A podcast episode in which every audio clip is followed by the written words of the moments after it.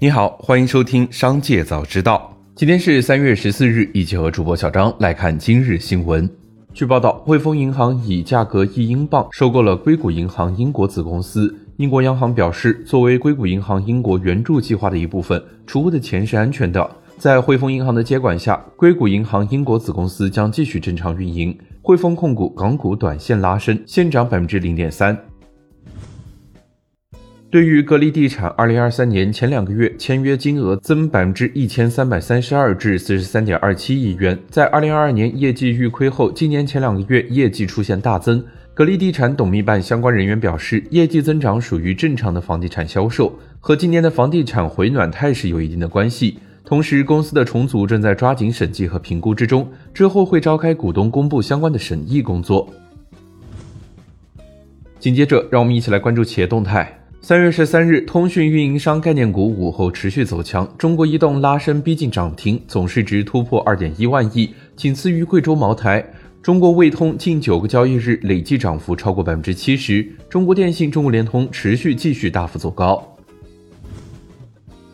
苏先生向黑猫平台投诉称，自己用德邦快递从江阴向深圳寄保时捷跑车的尾翼，寄件人和签收人都是自己。在打包时，他特别叮嘱了该尾翼价值四万多元，让快递员仔细打包后，收到货他发现尾翼还是折断了。不过由于当初保价金额过低，所以德邦快递仅愿意赔偿两千元。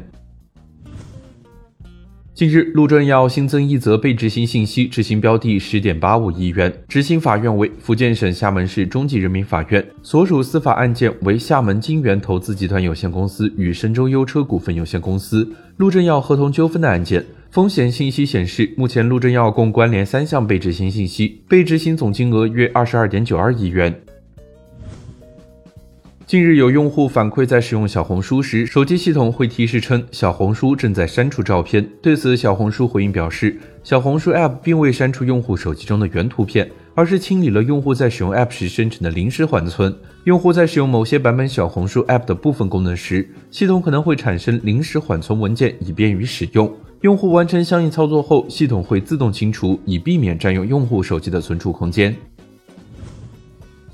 有半导体设备供应商消息人士透露，台积电位于美国亚利桑那州新晶圆厂的整体建设和设备安装进度已被推迟。消息人士称，从目前的工程和设备安装进度来看，台积电美国新晶圆厂不太可能在2024年全面投产，有可能推迟到2025年。韩国第二大娱乐经纪公司 SM 娱乐的股价周一暴跌。此前，防弹少年团的东家 HYBE 宣布与互联网巨头 Kakao 达成协议。决定停止对 SM 娱乐的竞购战。根据协议，Kakao 将收取 SM 的经营权，Hype 将与其进行平台合作。苹果公司的投资者日前在线上股东大会重新选举了董事会成员，并批准了包含蒂姆·库克在内的一众高管的薪酬计划。据苹果股东会议的决定，与2022年的9900万美元薪酬相比，苹果今年的4900万美元的薪酬缩水了百分之四十左右。股东们对苹果近期的业绩不满，上个月公布的财报中，iPhone 的销量也出现了三年来的首次下滑。紧接着，再让我们一起来关注产业消息。针对将互联网远程会诊、远程诊断费用纳入医保结算体系的建议，国家医保局日前明确，公立医院机构提供的远程会诊服务价格政策，按照属地化原则，由公立医疗机构或其所在地区的省级医保部门制定。互联网加医疗服务如果与医保支付范围内的线下医疗服务内容相同，且执行相应的公立医疗机构收费价格，可纳入医保支付。杭州市城管局推出新举措，进一步放宽外摆条件，在五十二个智慧商圈、商业特色街、夜间经济聚集示范区以及若干个区级商圈等区域，加大对商业外摆、户外文化商业活动等经营活动的支持力度，促进商圈经济繁荣、环境有序。无证商贩、地摊等仍按照原有的规定落实管控。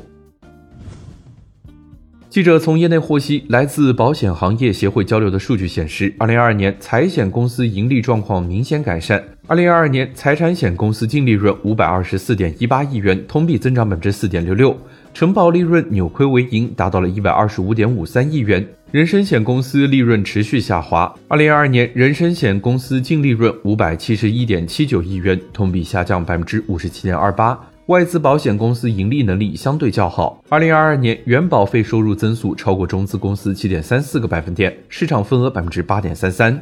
以上就是今天商界早知道的全部内容，感谢收听，明日再会。